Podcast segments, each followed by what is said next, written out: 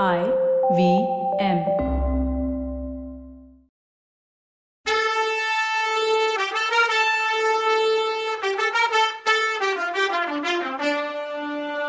வணக்கங்க. நான் கவிதா பேசுறேன். வெல்கம் டு கதை பாட்காஸ்டின் பொன்னியின் செல்வன். இது எபிசோட் நம்பர் நூத்தி நாற்பத்தி நாலு நாம ஐந்தாம் பாகமான தியாக சிகரத்துக்கு வந்துட்டோம். ரொம்ப நாளா நம்ம சோழ நாட்டு கண்மணிய மக்களோட செல்ல பிள்ளைய மறந்துட்டே வந்துட்டோம். மனுஷன் ஜுரத்துல படுத்தாலும் படுத்தாரு. அதுக்காக இவ்வளோ நாளா ரெஸ்ட் எடுக்க விடுறது?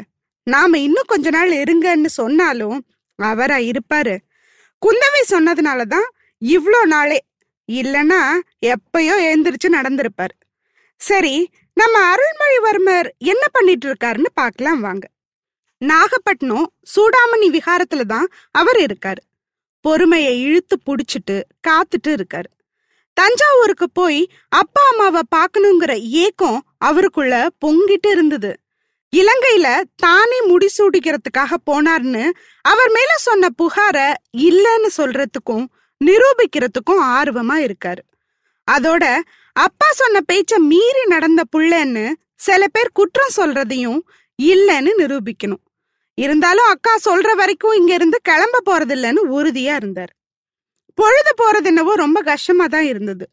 புத்த பிட்சுக்கள் டெய்லி பண்ற பூஜையில கலந்துகிட்டாரு. விகாரத்துல இருந்த ஓவியங்களை பாக்குறதுல கொஞ்ச நேரம் போக்குனாரு.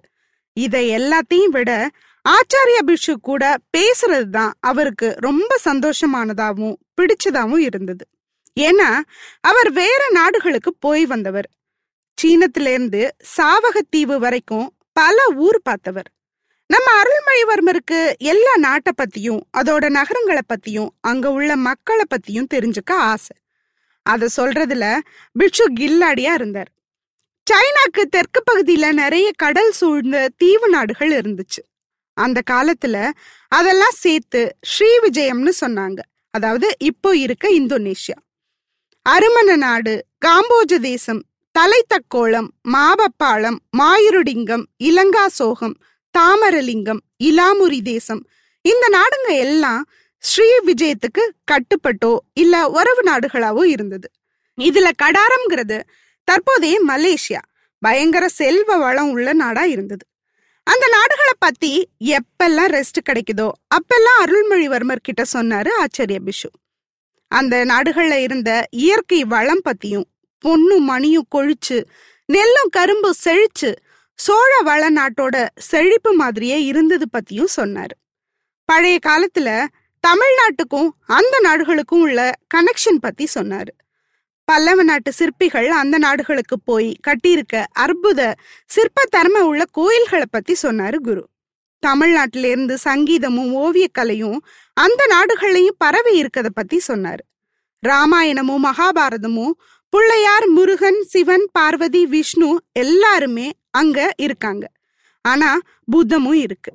மக்கள் எதையுமே பிரிச்சு பாக்குறது இல்ல எல்லா தெய்வமும் ஒண்ணுதான் அவங்களுக்குன்னு சொன்னாரு. அகத்திய முனிவருக்கு அங்க பல கோயில்கள் இருக்கும்னு அவர் அங்க ரொம்ப பாப்புலர்னு சொன்னாரு. இந்த மாதிரி கதைய திரும்ப திரும்ப கேட்டுக்கிட்டே இருந்தாரு இளவரசர். அந்த மாதிரி நாடுகளுக்கு கடல் வழியா எப்படி போறது? தர வழியா எப்படி போறதுன்னு கேட்டு தெரிஞ்சுக்கிட்டார் குரு கிட்ட. குருவே நீங்க அந்த நாடுகளுக்கு திரும்பி போவீங்களான்னு கேட்டாரு. புத்த பகவான் சித்தம் இருந்தா போவேன் அப்படின்னாரு குரு. ஏன் கேக்குறீங்க? அப்படின்னு கேட்டாரு. இல்ல நானும் உங்க கூட வரலாமேன்னு கேட்டேன்னாரு இளவரசர். அதுக்கு குரு இளவரசே நான் முற்றும் திறந்த முனி. நீங்க புவி ஆள்ற சக்கரவர்த்தி புள்ள. உங்களை சில நாள் இங்க வச்சிருக்கிறது எனக்கு பெரிய கடமை. எப்ப என்னாகுமோன்னு திக்கு திக்குன்னு இருக்குன்னாரு குரு. அதுக்கு இளவரசர் உங்களுக்கு அவ்வளோ கஷ்டத்தை கொடுக்க நான் விரும்பல. இப்பவே இங்க இருந்து நான் கிளம்பிடுறேன்னாரு. அப்போ குரு நான் எதையோ நினைச்சு எதையோ சொல்றேன். உங்களை இங்க தங்க வச்சிருக்கிறது பாரமா இருந்தாலும் அது ஒரு பாக்கியம்னு நான் நினைக்கிறேன். உங்க அப்பாவும் அக்காவும் எங்களுக்கும் புத்த மதத்துக்கும் எவ்வளவோ ஹெல்ப் பண்ணியிருக்காங்க.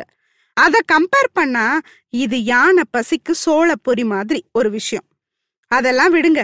நீங்க புத்த மதத்துக்கு செஞ்சிருக்க உதவிக்கு இது அல்பமானதுதான் அனுராதபுரத்துல செதஞ்ச கோயில் எல்லாம் திருப்பி கட்டி கொடுத்தீங்களே அதுக்கு இது ஈடாகுமா? ஆனா அதுக்கு தான் எங்க புத்த சங்கம் உங்களுக்கு மணிமுடி சூட வந்தாங்க. அதையும் வேணான்னு சொல்லிட்டீங்க. ஏன் இளவரசே நீங்க மட்டும் அந்த பழமையான மகுடத்தை சூடியிருந்தா நூறாயிரம் கப்பல்கள்ல பரிவாரத்தோட இந்த நாடுகளுக்கெல்லாம் போயிட்டு வரலாமேன்னு கேட்டார். அப்போ இளவரசர் குருவே நீங்க இலங்கை ராஜவம்ச சரித்திரத்தை சொல்ற மகாவம்சத்தை படிச்சிருக்கீங்களான்னு கேட்டார். அதுக்கு குரு இளவரசே மகாவம்சத்தை படிக்காம எல்லாம் நான் ஆச்சாரிய பிஷுவா ஆயிருக்கவே முடியாதுன்னாரு. மன்னிச்சுக்கோங்க குருவே இத கேட்டது தப்புதான். அத பத்தி தெரிஞ்சுக்கணும்னு நினைச்சு அப்படி கேட்டுட்டேன். அந்த மகாவம்சத்துல யார் யார் என்னென்ன கொடுமை செஞ்சிருக்காங்கன்னு தெரியும்ல. பையன் அப்பாவை சிறையில தள்ளுனான். அப்பா மகனை வெட்டி கொன்னான். தாய் மகனை விஷம் வச்சு கொன்னான். அம்மாவ மகன் தீயில தூக்கி போட்டான்.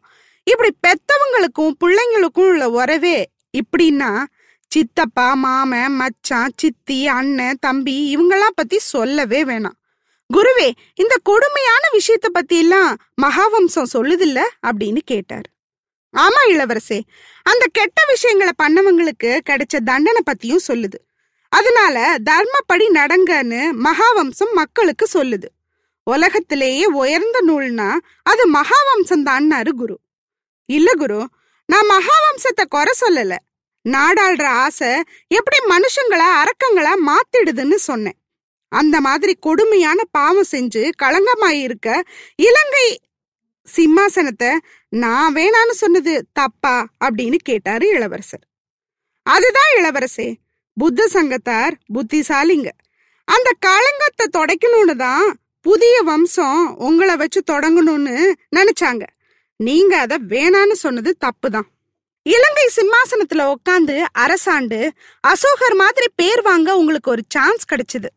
ஹம் அப்படின்னாரு குரு. குருவே பரத கண்டத்தையே ஒரு கொடை நிழல்ல ஆண்ட அசோக சக்கரவர்த்தி எங்க? இன்னைக்கு இந்த புத்த விகாரத்துல ஒளிஞ்சுக்கிட்டு உங்க பாதுகாப்புல இருக்க இந்த பொடியன் எங்க?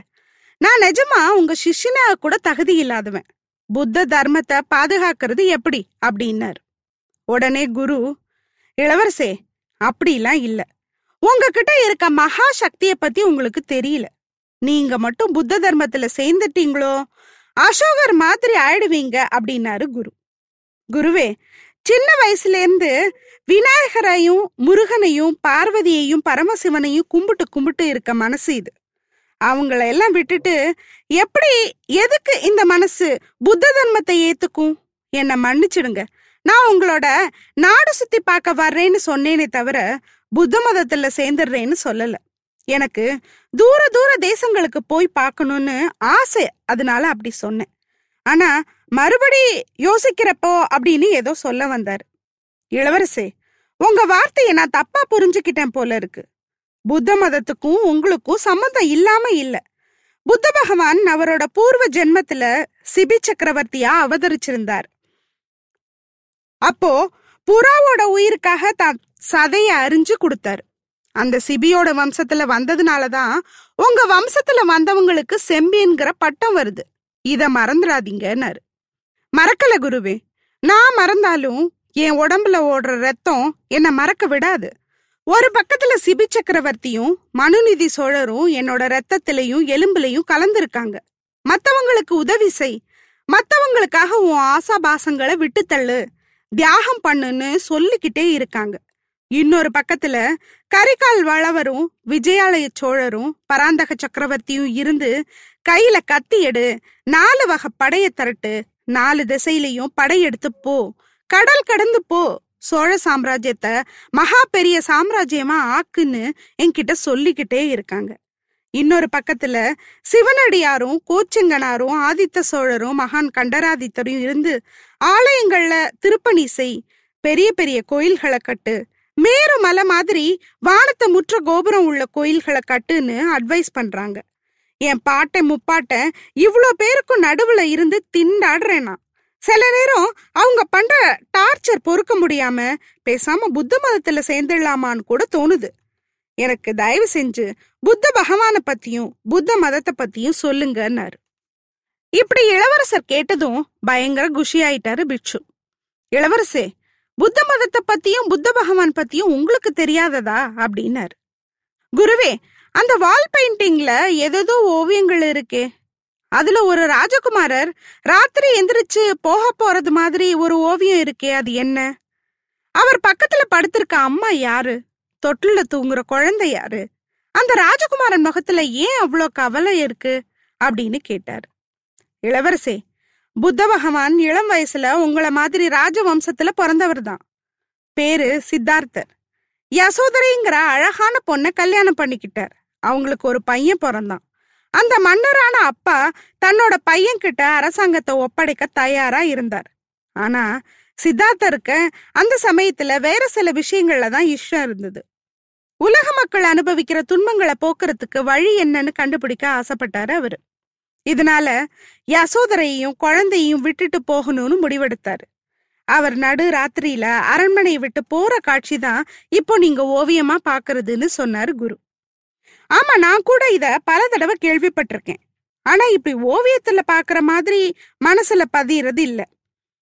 தூங்குற மனைவியை எழுப்பி சித்தார்த்தர் உன்னை விட்டுட்டு போறார். அவரை தடுத்து நிறுத்துன்னு சொல்ல தோணுது இந்த ஓவியத்தை பார்க்கும்போது சரி அடுத்தது பத்தி சொல்லுங்கன்னாரு. புத்தர் வாழ்க்கை முழுசும் ஓவியங்களா இருந்தத ஒன்னொன்னா குரு விளக்கினாரு.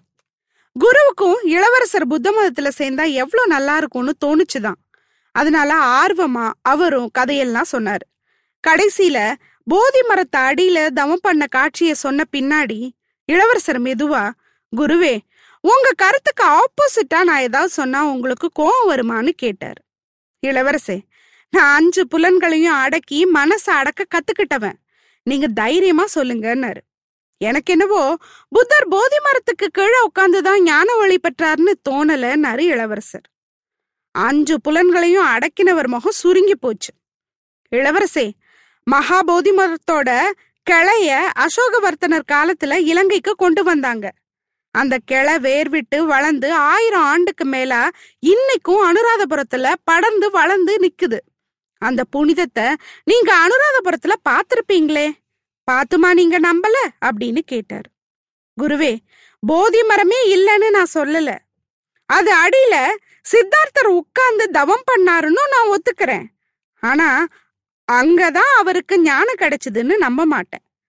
என்னைக்கு அவர் மக்களோட துன்பத்தை போக்குறேன்னு அரண்மனையை விட்டு கிளம்புனாரோ அன்னைக்கே அவருக்கு ஞான ஒளி கிடைச்சிருச்சுன்னு நான் சொல்றேன். அதை விட ஒரு அற்புதத்தை நான் வேற எங்கேயும் கேள்விப்பட்டதே இல்லை. ராமர் தன் அப்பாவோட வாக்க காப்பாத்த நாட்டையே தியாகம் பண்ணார். பரதர் தன் அண்ணன் மேல இருந்த பாசத்தினால ராஜ்யமே வேணான்னு சொன்னார். ஹரிச்சந்திரனும் அப்படிதான் சிபி சக்கரவர்த்தி புறாவுக்காக சதையே கொடுத்தார். ஆனா சித்தார்த்தர் யாருக்கும் வாக்கு கொடுக்கல. யாரையும் திருப்தி பண்ணணும்னு நினைக்கல. இதுதான் அற்புதமான விஷயம். அவர் மக்களுக்காக போனார். அவர் போதி மரத்துக்கு கீழே ஞானம் கிடைச்ச பின்னாடி ஏதாவது வேலை இது மாதிரி பண்ணாரா? இல்லையே அதனாலதான் அவருக்கு முன்னாடியே ஞானம் கிடைச்சிருச்சுன்னு சொன்னேன்னாரு இளவரசர். இந்த மாதிரி இளவரசர் சொன்னதும் ஆச்சாரியார் காதுல அமுதம் மாதிரி கேட்டுச்சு. நீங்க சொல்றது முழுசும் உண்மைதான் இளவரசே. ஆனாலும் போதி மரத்துக்கு கீழே தான் மக்களுக்கு என்ன போதிக்கிறதுன்னு அவருக்கு தெரிஞ்சது. போதனைய ஆரம்பிச்சாரு அங்கதான் அப்படின்னாரு குரு. சுவாமி புத்த பகவானோட போதனைய நான் கேட்டிருக்கேன். அந்த போதனையை விட அவர் தியாகம் பண்ணது அந்த வாழ்க்கை நமக்கு நிறைய கத்து கொடுக்கும்னு எனக்கு தோணுது. நானும் அவரை ஃபாலோ பண்ணணும்னு நினைக்கிறேன். கொஞ்சம் முன்னாடி என் பாட்டன் முப்பாட்டன் குரல் எனக்குள்ள கேட்குதுன்னு சொன்னேன்ல அது என்னை உள்ள இருந்து ரொம்ப தொல்லை பண்ணுது. அந்த தொல்லையில இருந்து விடுபடணும்னு நினைக்கிறேன். குருவே ப்ளீஸ் என்ன உங்க சிஷ்யனா ஏத்துக்கோங்கன்னாரே பார்க்கலாம். அப்போ இளவரசர் புத்த மதத்துல சேர போறாரா? அச்சச்சோ இது என்னடா தமிழ்நாட்டுக்கு வந்த சோதனை? சரி குரு அதுக்கு என்ன பதில் சொல்றாருன்னு அடுத்த எபிசோட்ல பார்க்கலாம். அது வரைக்கும் நன்றி வணக்கம்.